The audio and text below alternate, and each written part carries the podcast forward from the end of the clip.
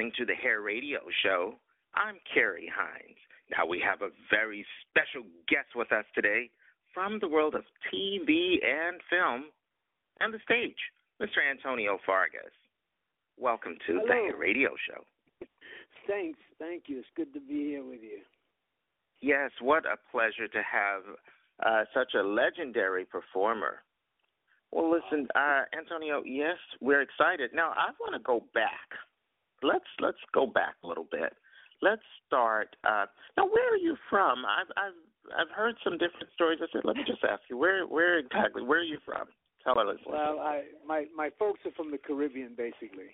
Uh, my dad Ah. was born in Puerto Rico, was Puerto Rican, and my mom is Trinidad Grenadian, and she was born in Cuba because her father went there as an engineer to work on sugar mills, and uh, so she was born there. I had another aunt born in Panama, but uh, my parents met in New York, and I was born in the Bronx in 1946, and All one ended up being one of 11 children and uh and here I am. At age 14 I found I found theater or theater found me or artists found me. I was a young man who you know who who felt different and I didn't know why you know there was a there was a strange interest in everything that I saw and uh it sort of nurtured me and until I found uh, my mom saw an ad in the newspaper from the Amsterdam News up in Harlem. oh, in the old oh the Amsterdam newspaper. Wow. That's, Yeah. Wow. Okay. They were looking for I still were read that, yes. casting a film, casting Mhm. a film called the, the Cool World, and uh, it was sort of a documentary type film that was like West Side Story set in Harlem about uh, two gangs and uh, one guy who was a reluctant leader of a, of a gang and and how he found himself in a situation and I played one of the just the young men who um who was part of the scene at the time. Um I was up for one of the lead roles in the film but because I was just an innocent 13 13 year old Mhm. 14 I think it was 14 uh 14 year old and um but I did have ability because I could read well I was able to interpret the interpret the script a little bit and and I gained an interest in the producers interested in me playing one of the lead roles but they took some test shots and I ended up getting just some small almost like extra work in the film but that was the what what gave me the desire and the Mhm. encouragement to to think that I could do that and I would be in a in a movie that would be in a theater uh you know like those That- people that I went to see in the movies in the in the 50s and the uh, late 50s and the 60s. So That was and that- so I that found, They motivation. found me and they and they and they gave me, you know, I found other people who felt the same way I felt, and they, they embraced me, raised me, and uh, and here we are talking about it 54 years later. Yes. Well, uh, I want to find out. So, okay, that's terrific. Um, we we understand when you kind of got started about 14, but how on earth did you make it from that point to Hollywood?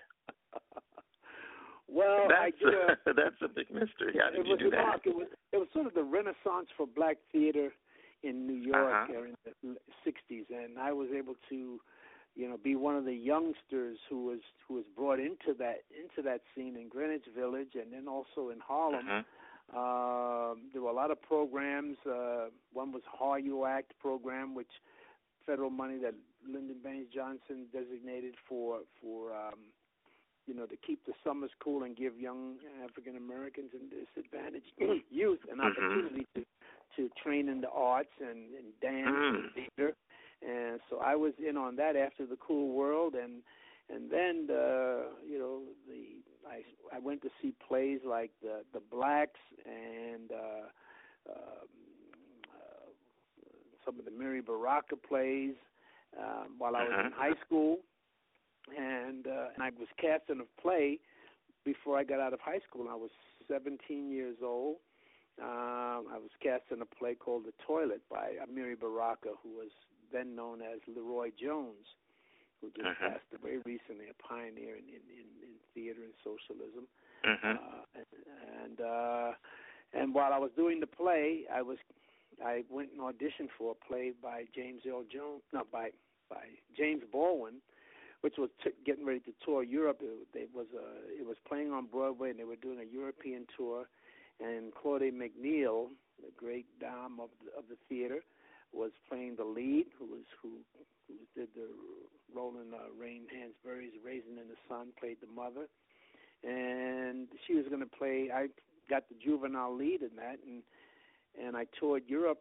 Uh, and I, my mother and dad didn't go to my graduation because uh, I had to be opening in the play in, in Vienna, Austria, and we toured all over Europe and even into somewhat into the Middle East because we played in Israel when Israel was just a young country at the time, and uh, and I bathed in the River Jordan on my 18th birthday, traveling with wow. James James Baldwin and the company and of artists uh, that uh, ended up in in the uh, at the Edinburgh Festival in Scotland, and some some representatives of the Beatles, the Beatles manager, saw the play, heard about us, and and brought us down to the West End. So I played on the West End in London uh, when I was 18 years old, and then came back to the States and started studying, and eventually uh, Robert Hooks, uh, who was a very very promising actor from Philadelphia, mm-hmm. who, who joined Douglas Turner Ward and a lot of and Lonnie Elder the third, and mm-hmm. they started the Negro Ensemble Company. And I was one of the youngsters. First, he started a thing called the Group Theater Workshop, and I was one of the youngsters who was part of that and uh, then it turned into the Negro Ensemble Company, and I played with a few plays there, and and eventually I knew that I'd have to get to have to get to Los Angeles if I wanted to be in in film.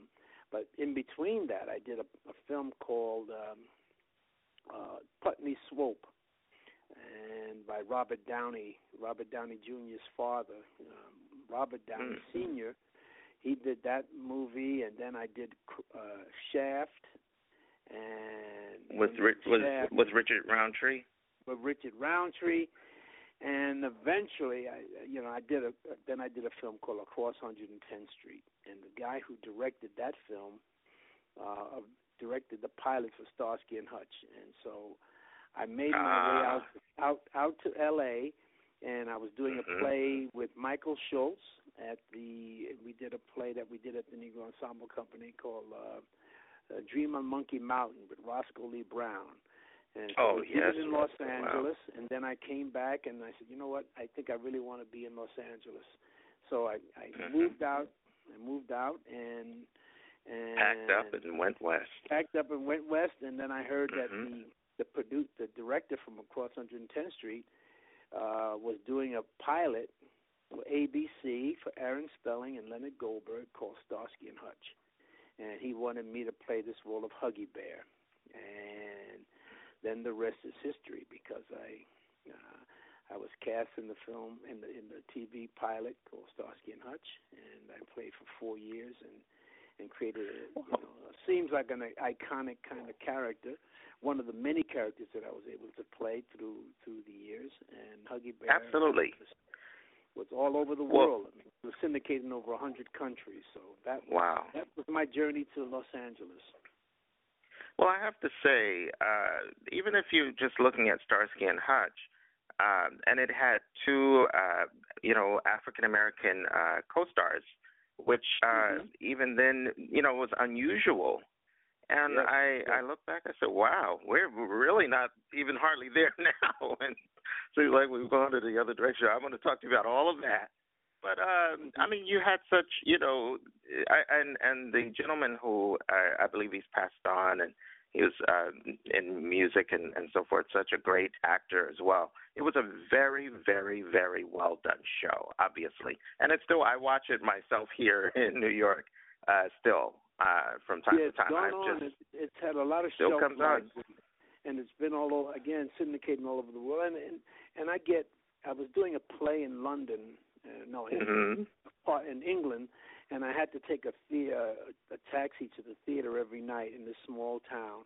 And Uh-huh. and inevitably, every one of the taxi drivers that took me was a different taxi driver uh, never let me pay for the taxi ride because they just wanted to thank me for what I gave them as they were growing up watching Starsky and Hutch because they had to do their Absolutely. homework, and, you know, dip their bath and be, you know, because television was an event in London, in mm-hmm. in the UK as well as in the States when they only had three networks, and so anything that was on television was really uh, groundbreaking, and certainly Starsky and Hutch had those elements of of of, of which made young people wonder and made people intrigued by by these characters who t- who cared about each other and you know one was each one was a survivor in its own right and Huggy Bear was definitely a survivor he used his his his wit. ethnic his ethnic mm-hmm. wit and uh and survival skills because he had to survive in a hostile land of you know of of, of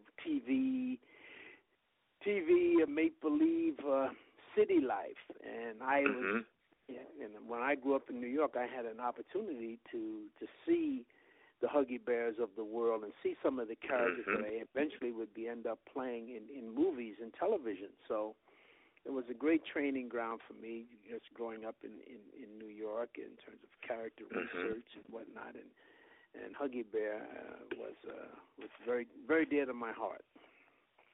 Well, you know, I want to ask you uh, about the gentleman that you co-starred on this uh, iconic show, uh, Paul Michael Glaser and uh, David Soul. Uh, what and was it like along brother, with Bernie Hamilton, David, of course? Bernie Hamilton, yeah, yeah. Yes, exactly. So, what was it like working with these gentlemen? Uh, and I believe you've done some things with them, with Michael, um, uh, Paul Michael Glaser and David Soul since, you know, some appearances yeah. and so forth. But what was it like then on this uh, hit show? Well, we didn't know you you never know that something is to we're going to be talking about something 30 something years later. You just it was just a job. And uh-huh.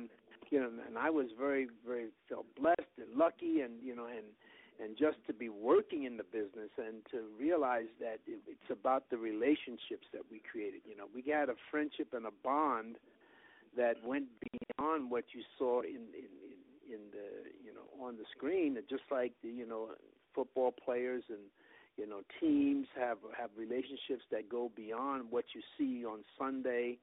Um, but it, it, and those were the things that were special. Those are two very guys who cared about who, who cared about carrying the weight of the of the show on their shoulders because the show was called Starsky and Hutch and Paul Michael Glaser uh-huh. so carried that weight and they brought their own special brand. They fought the, the fight every day and and and Bernie and I joined them in that in that struggle uh-huh. for excellence and to be uh-huh. able to portray our characters with dignity. And Huggy Bear was my responsibility to define the uh-huh. dignity of the character, and that was almost all of the characters that I played. Again, because I represented the hood a lot in in a, in a lot of the roles that I played, so I I had to find the spine and the dignity uh, and the grace and the uh, and the will to survive in these characters that I played, and certainly Huggy Bear was one of those, and and it just melded very well because everybody knew their place. You know, I never wanted to aspire to be the star of the show or to usurp or to or think about. It. I just wanted to do the best I could with my lines when the camera Mm. pointed at me, and to to help serve and, and to drive the story. Well, most exactly, and most often that was the most uh, memorable, um, uh, especially I've for me. Uh, oh, you've had some great results. Uh, I mean, uh, as you mentioned, Shaft uh, and Car Wash, and Mhm. my my favorite, just me myself, of course, of, you know you from Starsky and Hutch and all of these wonderful things that you've done. Uh, but personally, I loved. I mean, this one scene in uh, your movie career. Um, and speaking of the movies, I'm I'm going to get you Sucka.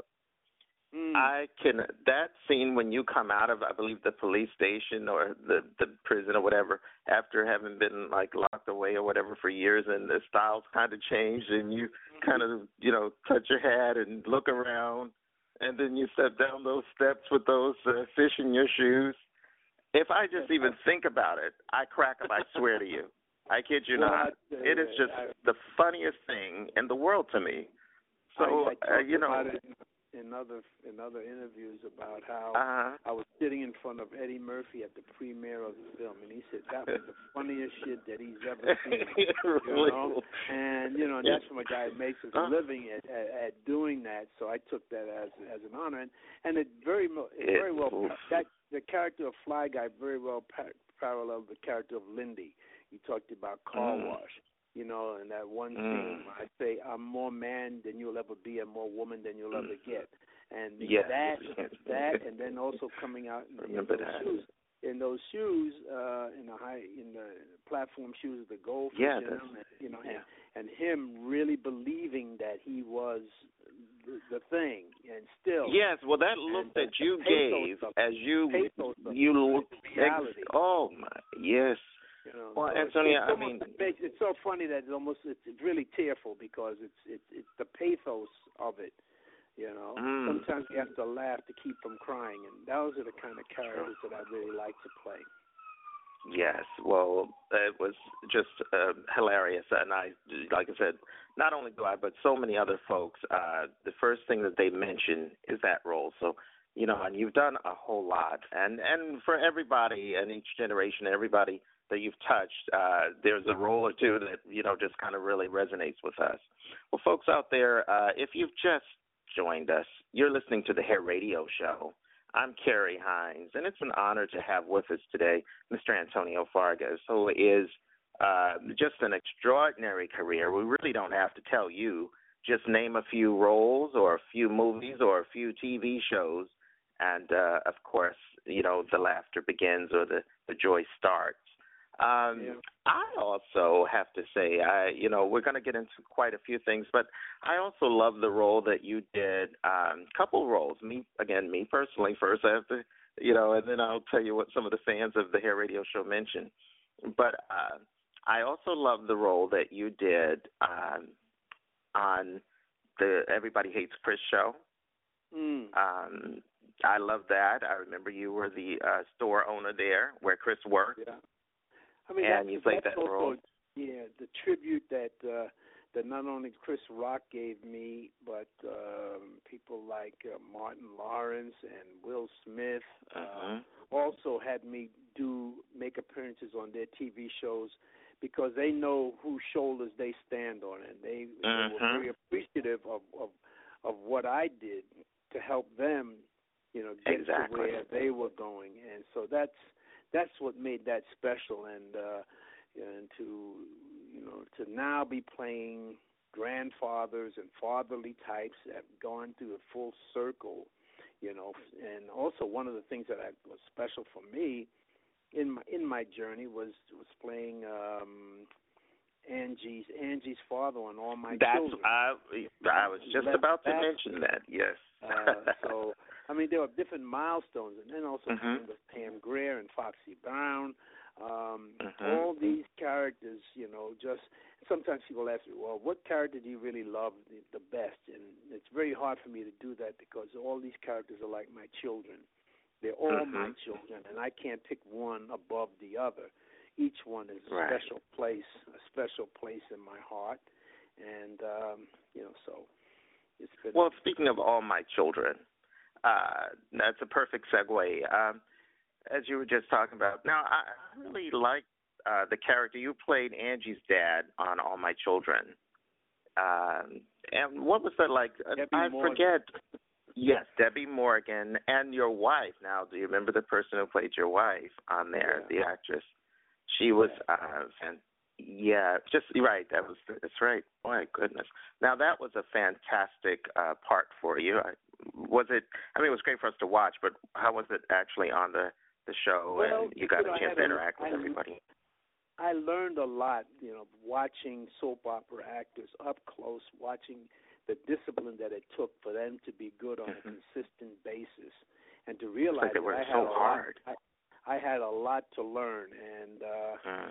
and I was really appreciated the time that I spent because I mean not everybody you know who does soaps can probably walk into you know the Broadway stage or or or, or change or change disciplines but the discipline Mhm. of doing that of taking uh you know you get a script and then the, you know you rehearse it in the morning and then you block it in the morning and then you do it live on you know on camera you know at the you know in the afternoon that was uh that was you know very very special. And then also playing with Darnell Williams and Debbie Morgan. Exactly. Uh, mm-hmm. that was uh at the time of the height of was one of the heaviest and best watched storyline times with Angie and and um and, and right. It was actually it was unusual because uh, it had two leading African Americans in such a uh, entangled love story.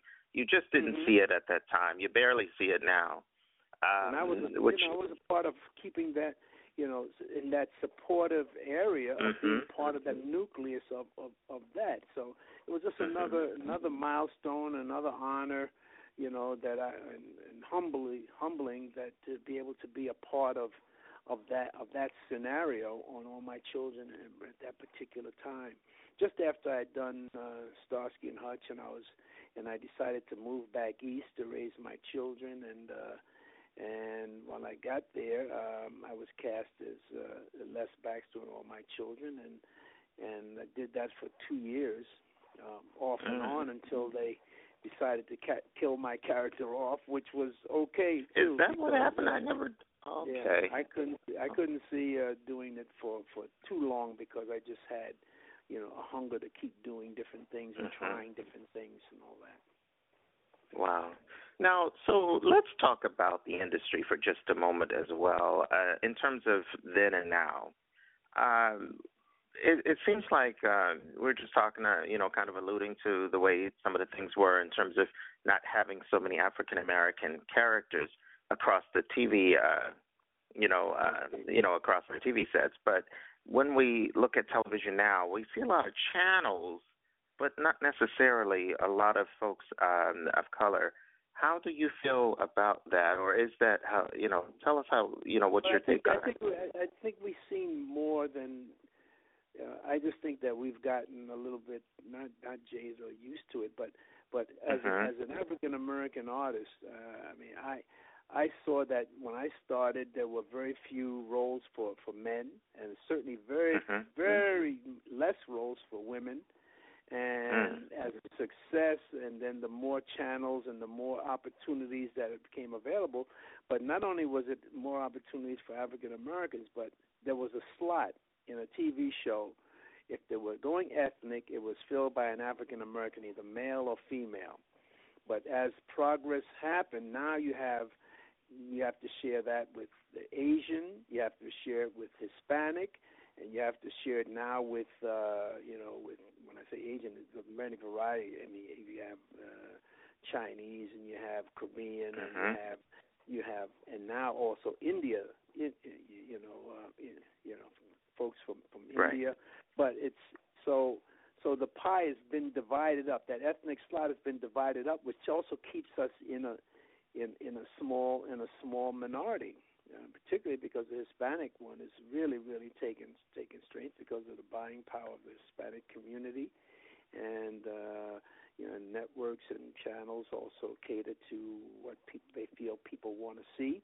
So it's, right. difficult to say. We've made a lot of progress, but there's still a lot, lot more to be done. And and people have to realize that we're not just going to be given something. We have to be good mm-hmm. at it. You have to you have to study. You have to have a respect for the craft and all of that in order in order to compete. In order to say, if you do get an opportunity, that you do go and knock it out of the park. I mean, there was a time when the you know the best money makers in the business, you know, were Michael Jackson and you know Bill Cosby and you know and and uh, in almost every discipline, uh, and it goes across the sports entertainment as well. Is oh, we've always had to excel and achieve, even go even further. Uh, now you have Samuel Jackson, you have uh, you know Denzel Washington, you have you have a myriad of of, of people that uh, that we can say you know can represent us and uh, you know have Will Smith. We have we have these folks, and still there's room for you know for African American sisters uh, uh, to to continually um, create uh, opportunities where you're not just one and done. You know How do you get mm-hmm. to the next job? You know, we've been more lucky with with with, with the males, with African American men, but to have African American consistency, um, to know that you know you can inspire a young lady to say, you know what, this is something I want to do. It was very hard for me to to tell people that you know this is something that or young men that this is something that they should do because it was so tough. It's so tough because you you never know. Like Andy Warhol said, you might only have 15 minutes of fame so you might get one hit record and not and not make it again. You might win American Idol and not maybe get that contract and go on. You might uh, get you know Academy Award nomination, and then how do you you know you know what's the next script you're gonna do? You're only as good as your last job sometimes. So it's a very you really have to want this. I think if somebody really, I'm talking to young people out there, if you really want this, hopefully you don't want it to become a star because um, you'll be most likely disappointed. Someone saying, "Only way I'm going to play the lottery is if I win it." Well, you know that's more than likely not going to happen. But you have mm-hmm. to get the joy in being in the game. You know, the joy is about is about the trying. It's about the it's about the journey, not the destination. So mm-hmm. I say enjoy the ride and and you know and put your you know do the footwork and leave the rest up to God. You know, and, and you see and accept what happens. But if you do the best you can, that's all you can ask. Well, that is the best advice. And again, folks, if you've just joined us out there, we are just talking with uh, the legendary actor, Mr. Antonio Fargas, and we're thrilled to welcome him to the Hair Radio Show. Again, welcome, Antonio. Thank you. Uh, Yes, absolutely. Now, I want to talk about your current project. Uh, now, tell me a little bit about this. I, I you know, I, I did a little bit of research, but uh, tell me about this. Now, it's called the New Jump Blues at Westside Jazz Jump, Fest. The New Jump Blues. We played at the Westside Jazz Fest. We also played at the Playboy Jazz Festival uh, this last June, and we're looking to de- we're developing. We're a new act you know, I've always wanted music in my life. I, I, I'm not a lyrical singer, so musicals were sort of off off the table for me. Um, but I found that uh, I found a voice and, a, and my partner who you know helped me uh, help create the new the new Jump Blues. Uh, found a voice in a in a way that I we could satisfy our musical hunger and as well as working with two wonderful singers, Ariel Watkins and, and um, Adrian Battle. And if you check out uh, YouTube or or Amazon, we have an album called The New Jump Blues. There's the newjumpblues.com, as well as you can go on on YouTube and see some of the videos of the performances that we've done. And we're I, I'm I'm excited about the excitement that we create when we're on stage because we look at each song as a as a play in itself, and then we string together in, uh, a set that's that's dynamic, that has versatility, has fun, and, and has a slamming band that backs us up. The New Jump Blues Band at uh, some accomplished, very very accomplished musicians who work all the time in, in Los Angeles who are uh, who are our group, and uh, we just uh, we're just looking forward to to expressing ourselves and expressing the joy that we feel when we're on stage. And again, we have an album that's available on iTunes, and uh, it's called The New Jump Blues. And we're just excited about about. I'm excited about you know being. Um, my character in in the New Jump Blues is called Daddy Fargas, Daddy Fargas. Daddy Fargas, and I'm sort of like uh, some folks probably wouldn't know her, uh, uh, and a singer named Louis Prima. It was Louis Prima and Keely Smith. It was a, a jazzy, jazzy new jump blues uh, guy, and there was a guy named Louis Jordan, and then, but more contemporary people understand that I my character is a little bit like Ike Turner. Uh, in the mm. background, in the background, and then or like um, Flavor Flav, who's up front, mm. who's just having fun. I don't carry the lyrical content of the of of, of the band, but I do I do I do I do background vocals. I do a couple of leads on on some songs. But the main thing is that Daddy Fargas is is the driving force behind behind the new jump blues and and makes it happen. And the and my two wonderful singers deliver that like no other. Now, how did this project? How did uh, you know d- developing or working in the music aspect differ from your all of the film and television work that you've done in the past? Well, really, there's no difference. You know, I always said that I love singers because each song that someone sings is like doing a a play in itself because you you're telling a story. And so I think acting lends itself to storytelling, whether it's lyrically with with no, musical notes or or or just words. There's a there's a rhythm that goes with it. So that's why I'm more of a poet, a poet. Uh, you know, a uh, you could almost say in a sense the early rap was built on what on what we do. It's just a matter of talking mm-hmm. with style and and and with um, like that flair flavor, and... with flavor mm-hmm. and flair. And so it just it just was the right timing for me. I mean, after thirty, forty, fifty something years to uh, to find a, a way that I could express myself and and um, and be on the stage and be looking out at play at venues like the Hollywood Bowl and the play in Playboy Jazz Festival and uh, and the, and the dates that we've had already and just to see people, you know, because music always been a part of my life. I mean, it's just it's it's a part of every character that I play. There's a character. You know, I don't care if it's uh, Fly Guy or or, or Les mm-hmm. Baxter or, or or or Lindy and Car Wash. There's a music that goes around. I have my own score that goes on in my head when I play these characters. It's mm-hmm. also a color. Each character has a color. It has a it has a music. Mm. It has uh, a spiritual spine. All of those things combined is what's inside of every character. So, you know, playing the role of Daddy Fargas in in, in the New Jump Blues has been, uh, uh, you know, I'll, I'll I'll just say it's a whole lot of fun. Oh, it sounds like it. It sounds like it, and you have some great uh, folks like you were just naming, um, Adrienne Battle and Ariel, Ariel Watkins. Uh, you mentioned those names earlier, so those are folks who are also in this wonderful, wonderful show. Uh, so uh, the, we can tell everybody you said uh, to go to the New Jump Blues. Was it the newjumpblues.com to read about yes. it and find out uh, some other performances mm-hmm. and so forth? Yeah, we're also, wonderful. We're also, we're also on Facebook with New Jump Blues. Um, again, and the newjumpblues.com, and then you know, we also uh, again the album can be heard on iTunes, and uh, and I guess that's also available through Amazon as well. But uh, but we're out there. We're out there. I'm proud of it, and, and ready, getting ready to create new music. It's uh, another music project that we're that the New Jump Blues is going to be involved in. It's a little bit too soon to talk about, but as soon as that, as soon as that gets, will you let us know?